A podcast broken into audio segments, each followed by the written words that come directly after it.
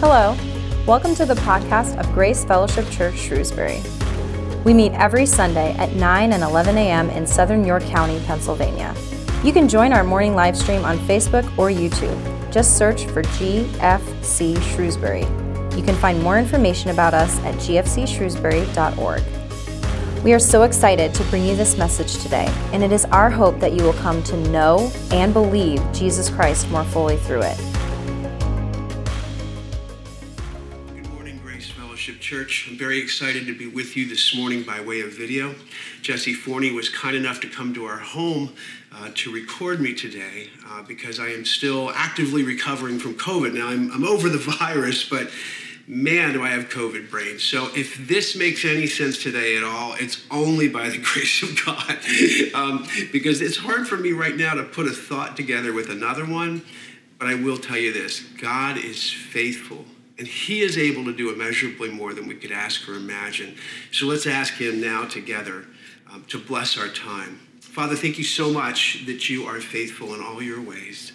And I praise you, God, that I can trust you to speak through me to the hearts and minds of your people right now. Lord, we come before you now and acknowledge your sovereignty over our lives.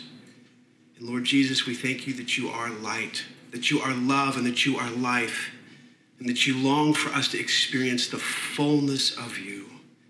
We bow down before you now and ask that you would teach us as only you can. We pray this in your precious name. And all God's people said, Amen. Well, Amen, Grace Fellowship Church. I'm excited to be with you now in week three of our little mini series called Foundations of Everyday Discipleship. And last week, Pastor Mark did a phenomenal job of helping us understand the life or death choices that we have in our relationship with God through Jesus Christ. And today I'm going to pick up on our conversation about what it means to be an everyday disciple of Jesus. Now remember, we gave you a little definition so far, and it was actually kind of long. It goes like this The Holy Spirit powered life of dependence. I'm going to stop there. You can read through the rest of the definition, but I want you to know that that line in and of itself is really the definition of what it means to be a disciple. The Holy Spirit powered life of dependence on God, period. If we trust the Lord in such a way that He actually comes to us and moves through us, then we're trusting Him and the Holy Spirit to live the life of dependence and surrender that He longs for us to live. I want to say this very clearly discipleship is a process it's not an event. So many of us, myself included, would like it to be an event. I would just say, Lord, can you just please get this done like by the end of the day or the end of the week or the end of the month? Like, just make me new all at once. And I don't know how many of you are like me. I'm sure quite a few. But that's not the way it works. It takes a lifetime to be made like Jesus. And this side of heaven, none of us will be fully made like him. But the scripture is clear. When we see him face to face, then we will know fully and we will be made fully like Jesus Christ. Praise God. But in the meantime, we're all in process. And so, this, this process of living a life of dependence on God, on trusting on Him, so that His love would come to us and move through us, that's what discipleship is all about. Remember, we said that Jesus talked a lot about discipleship. He said this By this, everyone will know that you my disciples, in that you love one another. So, the definitive mark of a disciple of Jesus Christ is not the amount of scripture you know or how big of a Bible you carry. The definitive mark of your discipleship is love. So, I ask you this question in week one. If you really want to find out how you're doing as a disciple, ask yourself this question How well am I loving those who are closest to me? Well, if you answer that question honestly, you might find that you have some room to grow. And this is the first step that I want to start with today. Step one really is admitting that we're not as loving as we think we are. If we really want to get serious about being a disciple, we have to acknowledge our desperate need for God and our need for growth in becoming more like Jesus. Now, for some of us, this may be easy. For others of us, not so easy. Some of us end up finding fault with ourselves in areas that we're really not even responsible or at fault with. And then we actually end up missing the places where we're supposed to own things. Others of us, myself included at times, think we're far more righteous than we really are. We think that the problem is with the people out there. You see, that's part of the problem. Part of the problem is that we don't think we're the problem, and we are the problem. Leo Tolstoy said this. He said, Everybody thinks about changing the world, but no one thinks about changing themselves. C.S. Lewis said this incredible phrase. He said, The nostril of the true Christian should be ever attentive to the inner cesspool. Isn't that a beautiful thought? But see, Lewis and Tolstoy knew something that the scripture proclaims that every single one of us sin. And I am my own worst problem. Would you be willing to say that after me? Don't say Jeff is my own worst problem. I want you to say after me, with me, I am my own worst problem. Let's say that together. I am my own worst problem. And wherever I go, there I am. Truth be told, we need to understand something about our personal responsibility before God. The scripture says that each one will give an account. That doesn't mean you're going to give an account for your wife and what she did, or your husband and what he did, or your kid and what your kid did. You're not going to give an account for your neighbor or the people around you or the people in your Bible study. You are going to stand before God one day, and I am going to stand before God one day and give an account of the way that I lived my life, the decisions that I made in trusting God and being a conduit for His love. Each one of us will give an account. When we talk about everyday discipleship, when we talk about confessional community, we're talking about the truth that God longs for each one of us to take responsibility for our lives before Him and stop the blaming and the shaming. My Lord, during this season of chaos and conflict, there's been more mudslinging I can't, I can't even imagine. Just let's take the mask thing or the vax thing, or let's take the political thing, or whatever it might be, there has been more and more mudslinging and people pointing fingers than I've seen in a long time. But this is nothing new.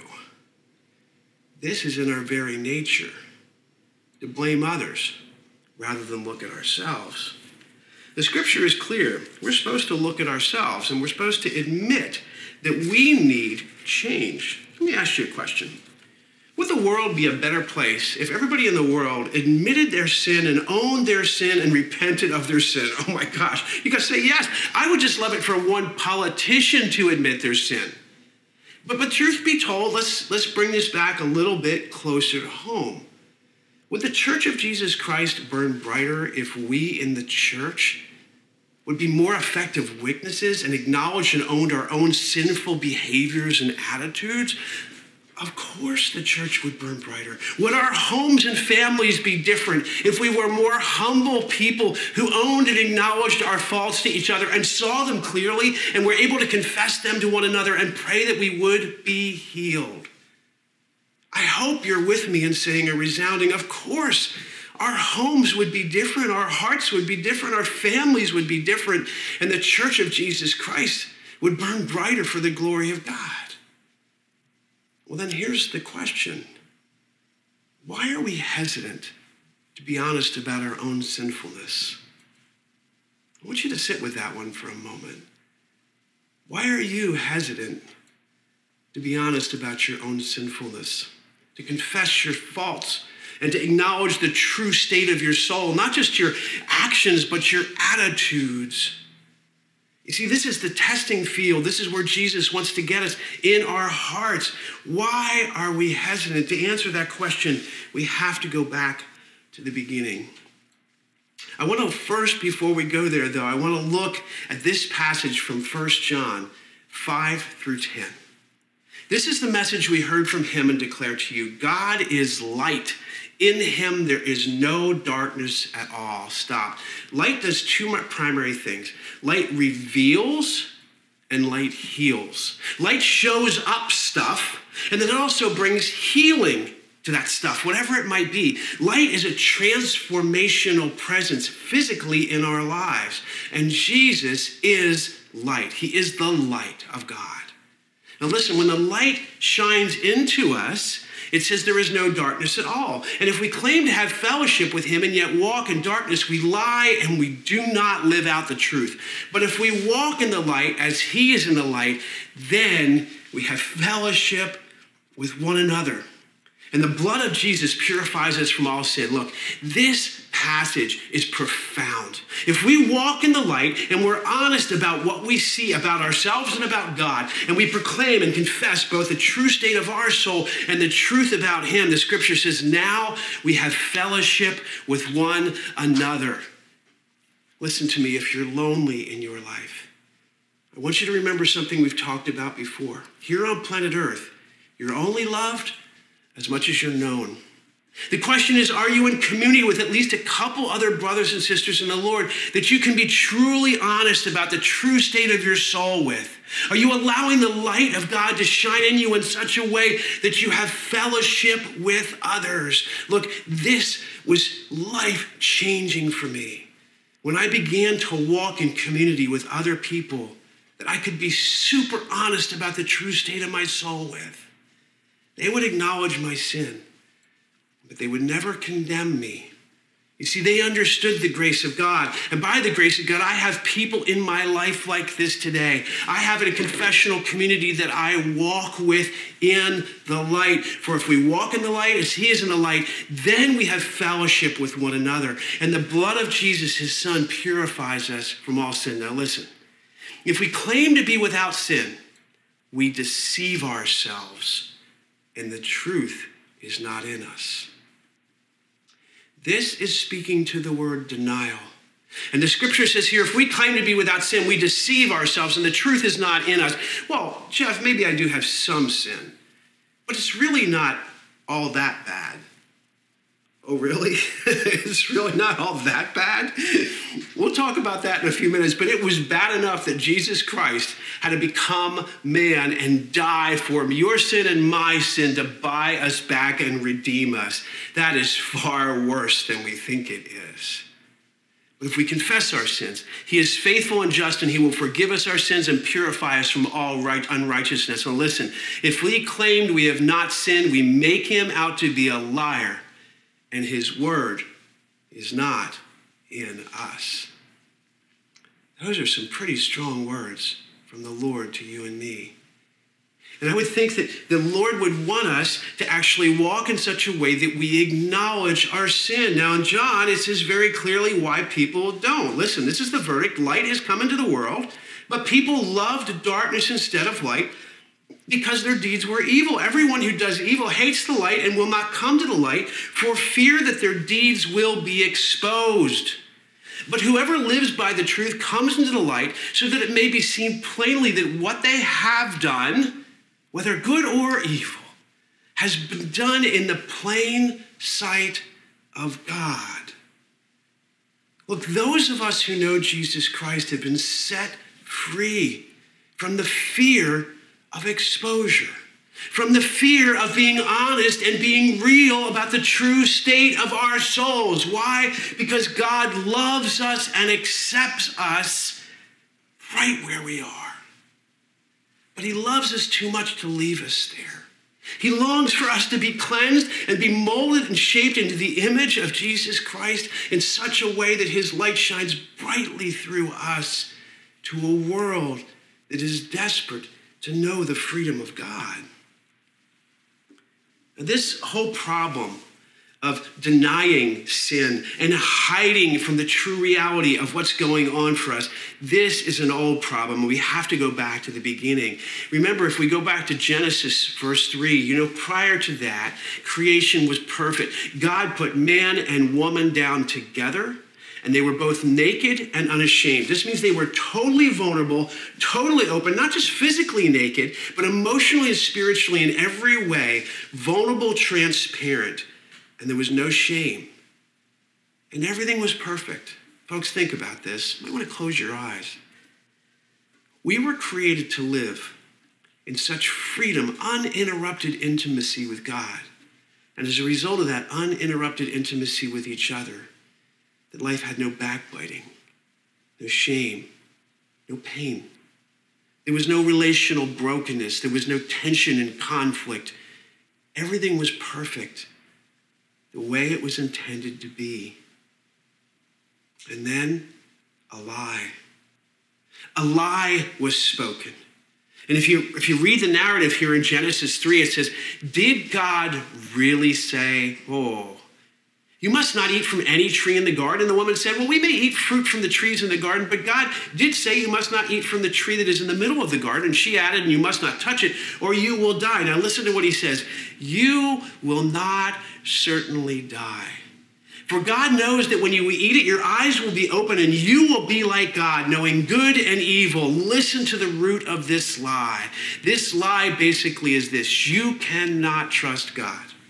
There's more for you that you can have with your life apart from Him. He's holding out on you. Just disobey Him and be your own God. And Eve bought it, and Adam bought it, and they both ate. And that led to the first time when we began to hide. Listen.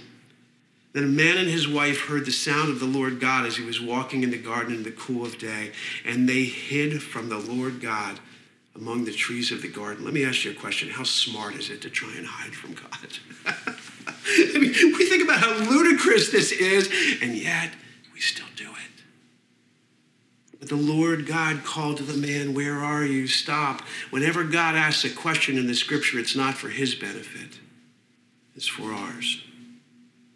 The question could be asked like this In light of where you were just a few brief moments ago, just a short time ago, when everything was perfect and you knew my love and that love came to you perfectly and it moved through you perfectly, what has happened to you now, man and woman? Where are you now? This is a question that we should hear God ask us every day. He answered, I heard you in the garden and I was afraid because I was naked, so I hid myself. Well, man had never known he was naked prior to that. He had no self consciousness. And God said, Who told you that you were naked? Have you eaten from the tree that I commanded you not to eat from? And listen to what the man says. The woman that you put here with me, she gave some fruit from the tree and then I ate it. So basically, God, it's your fault and her fault. The Lord said to the woman, What is this you have done? And she said, Well, the devil made me do it. It's everybody else's fault except mine. You see, this is the end of personal responsibility and the beginning of what we call blame and shame. The problem is out there. It's not me. The problem is not me. The problem is not me. But you have to understand you are your own worst problem. And wherever you go, there you are. Now, if you accept this truth, I'm going to tell you this truth will be radically freeing for you because now you can focus on what the Lord longs for you to focus on. Not changing the people around you, which you're powerless to do, by the way, anyway, but actually allowing the Lord to bring forth change in your life that He longs to bring. But you have to understand this this problem of blame shifting and looking outside of ourselves, it's as old as the story we read. You know, many of us in Christ, we spend too much time hiding, maintaining a facade, trying to kind of maintain an image that we have it together or that things really are all right when inside we know that they're not. Yes, and we can deceive ourselves. But we have to understand something. This hiding is no longer necessary at all. I want to tell you the story of Hiroo Onoda. Hiroo was a Japanese Imperial Army soldier. He was an intelligence officer stationed in Lubang Island in the Philippines in World War II. Now, this is a picture of Hiroo when he was 22 years old and he had been deployed in 1944, December 26th, the day after Christmas. This man had been deployed. And he was deployed into the jungles and he went out into the jungles and he continued to fight the war and, and be an intelligence officer throughout the entire war. See, the problem is, though, when the war ended, Haru did not believe it. He stayed, actually, I believe it was for 29 years in the jungle fighting a war that was no longer actually being fought. Now, people had suspicions that Haru was out there. And they tried to find him. There were people that actually even saw him and yelled to him, Hey, Haru, the war is over. But Haru would not believe them. And he kept hiding. He kept hiding for 29 years. And at age 52, he finally walked out of the woods and said, I guess I'm going to believe them that the war is over. Listen to me, son of God, daughter of God, daughter of God. The battle has been won. The war is over. You no longer need to hide. Though your sins are red as crimson, you are now white as snow. You have been redeemed. You have been bought back. You have been freed. And now you can actually be honest about the true state of your soul. Why? Because you are righteous. What does that mean, righteous? Let me ask you a question. It's one of my favorite questions to ask the people of God. But how many of you, just by show of hands, think you're just as righteous and acceptable in the eyes of God as I am? So just show of hands. Yeah, okay. So hopefully that's a lot of you. How many of you think you're just as righteous and acceptable in the eyes of God as Billy Graham was? okay, that's maybe a little harder. Let's get a little harder. How many of you think you're just as righteous and acceptable in the eyes of God as the Apostle Paul? Show hands. Probably fewer. Probably some hesitation, okay, but let's just go right for the juggler. How many of you believe that you are just as righteous and acceptable in the eyes of God as our Lord Jesus Christ. Raise your hands. See, if you can say that with confidence, you understand the gospel. But I got to be honest with you, that's been a hard question at times for me to answer. If you're struggling to say, yes, I'm just as righteous and acceptable in the eyes of God as Christ Jesus, if there's a part of you that wrestles with that, let me tell you, you are basing, at least in part, God's acceptance of you on your performance not on the finished work of Jesus Christ. For God made him who knew no sin to become sin, that you and I would become the righteousness of God. This is called imputed righteousness. Jesus Christ is the righteous one of God, holy in every way, and he gave us his righteousness. He imputed it to us, and he took upon himself our sin. And all the wrath of God was satisfied on the Son of God. It was poured out on him. That which you and I deserved was given to him who did not deserve it, that we now become the righteous children of God. That is good news. Listen to me. The war is over. You don't have to hide anymore. God has made a way for you be righteous in Christ apart from your behavior, anything you have done, or more or less anything you haven't done. You are accepted, you are loved 100% because of what Jesus Christ did for you. When we get this message into our hearts, we become like Haru leaving the jungle. We actually begin to understand that God has made a way for us to walk in the light as he is in the light, so that we have fellowship with one another, and the blood of Jesus, his son, purifies us from all sin. For if we claim to be without sin, we deceive ourselves, and the truth is not in us. So listen to me. As we begin to understand this on a deeper level, I want to read a little bit from our devotional New Morning Mercies by Paul David Tripp. Um, these are available. If you don't have one of these, these are available for you today as you leave the sanctuary, one per family. And I'm going to read from January 5th. If you obey for a thousand years, you know you're no more accepted than when you first believed. Your acceptance is based on Christ's righteousness and not yours. The fact is that sin is a bigger disaster than we think it is, and grace is more amazing than we seem to be able to grasp that it is. No one who really understands what Scripture has to say about the comprehensive, every aspect of your personhood altering nature of sin would ever think that anyone could muster enough motivation and strength to rise to God's standard of perfection. The thought that any fallen human being would be able to perform his or her way into acceptance with God has to be the most insane of all delusions. Yet we all tend to think that we are more righteous than we are. And we think this, we have taken the first step to embracing the delusion that maybe we're really not so bad in God's eyes after all. This is why the reality check of Romans 3:20 is so important. Paul writes, "For by works of the law no human being will be justified in his sight." If you prayed every moment of your life, you could not pray enough prayers to earn acceptance with God.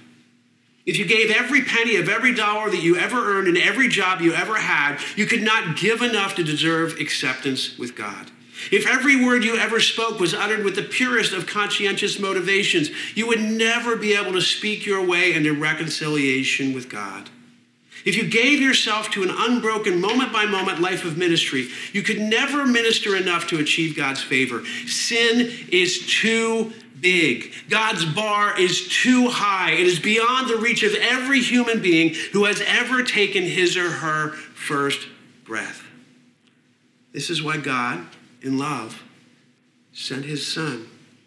God shows his love for us, and that while we were still sinners, Christ died for us. You see, there was and there is no other way.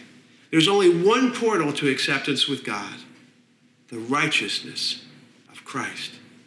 His righteousness is given over to our account. Sinners are welcomed into the presence of a holy God based on the perfect obedience of another. Christ is our hope. Christ is our rest. Christ is our peace. He perfectly fulfilled God's requirement so that in our sin, weakness, and failure, we would never again have to fear God's anger. Amen. This is what grace does. So, as the children of grace, we obey as a service of worship, not in a desperate attempt to do what is impossible, independently earn God's favor. Listen to me. We trust and obey not to be accepted. We trust and obey because we already are. This changes everything. This means that the war is over, and we can trust God to actually walk in a way that's different than the way of the world. Now, I want to point out ways in which we still hide. The first one is called self justification.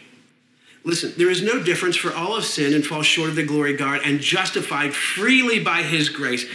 God is our justifier. He is the one who has justified us. And yet, so many of us practice an attempt to actually self justify. What does this mean? We make up excuses for our sin. Well, I'm only really that way because of my upbringing.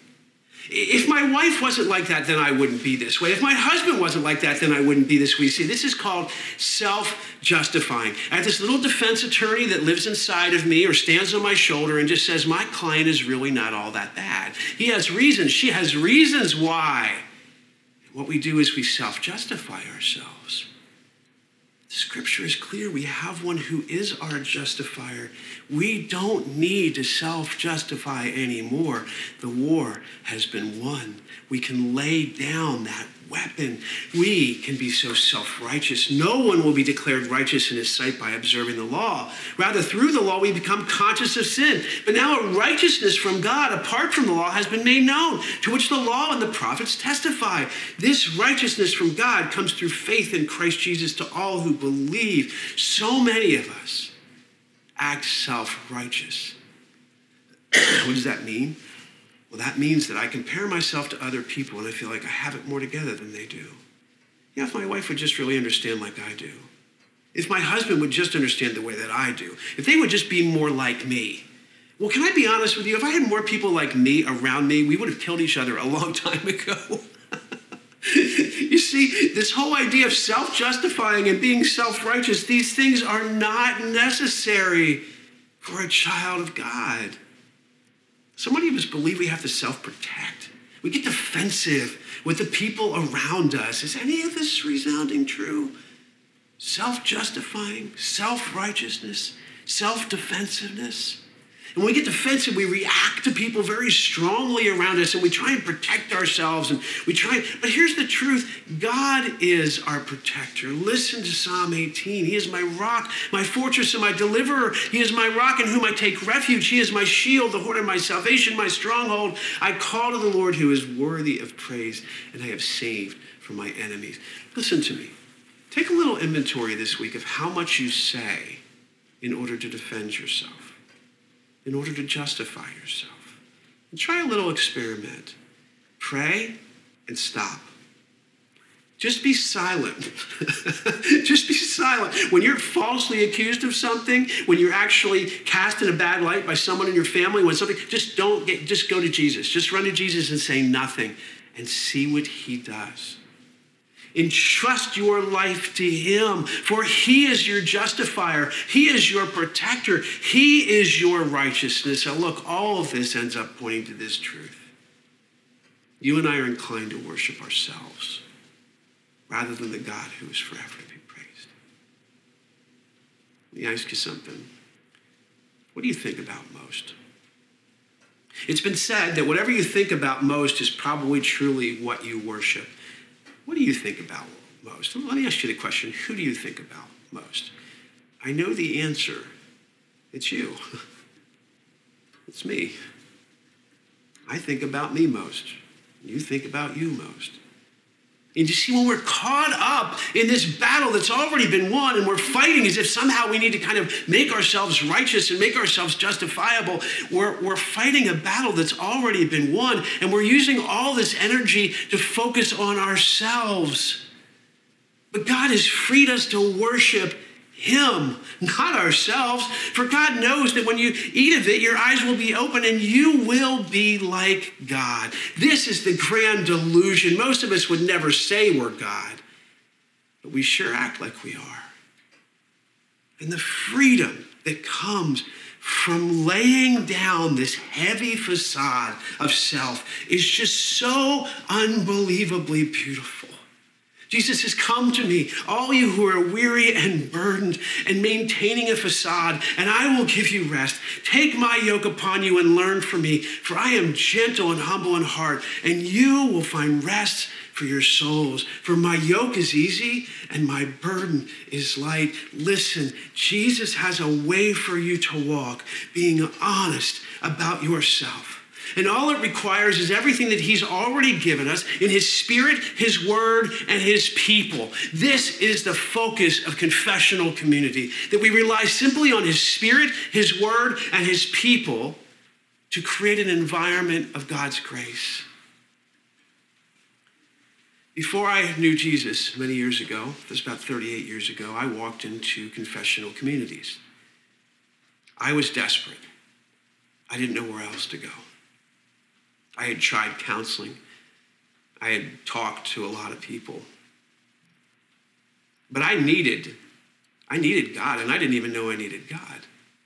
And I walked into confessional communities and I sat down in these rooms with people that I didn't know. And the crazy thing was, I sat there in silence. I was scared spitless much of the time.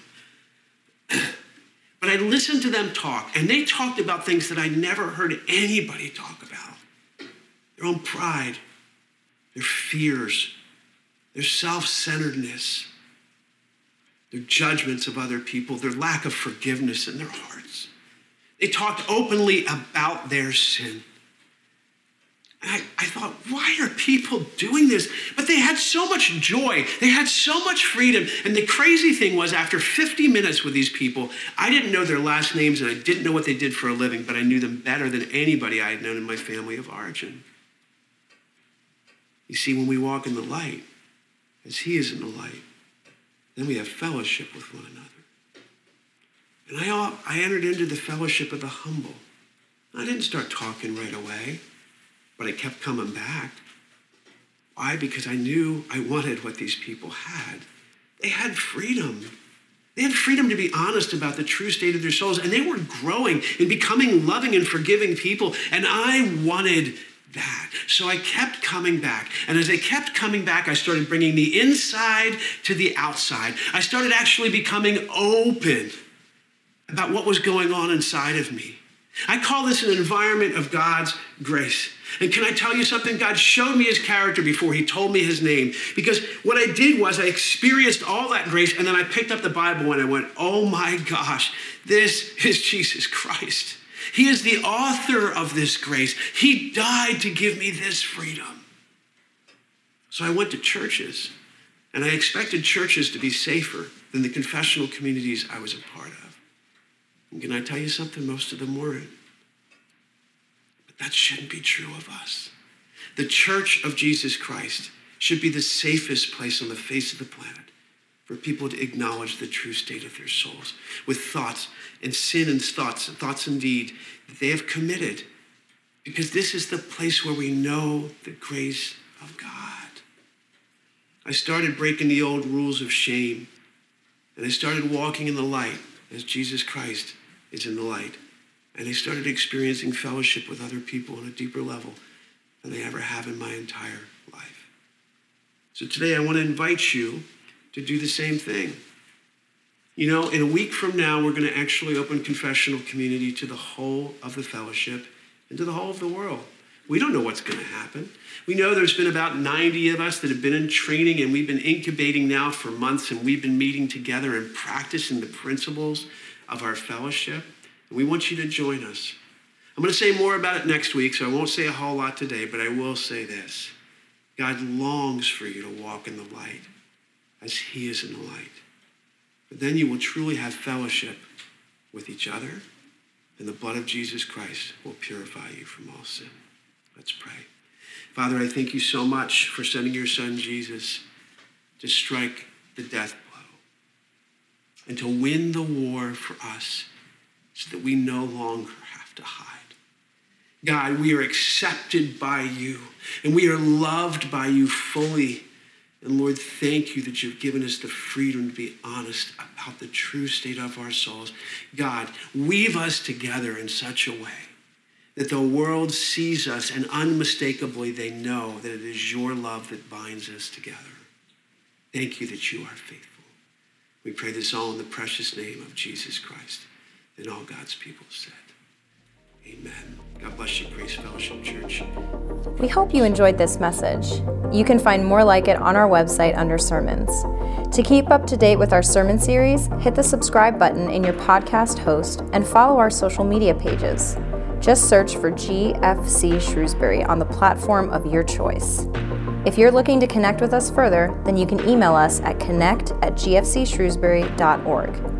We will be back next week with another message. We hope to see you again soon.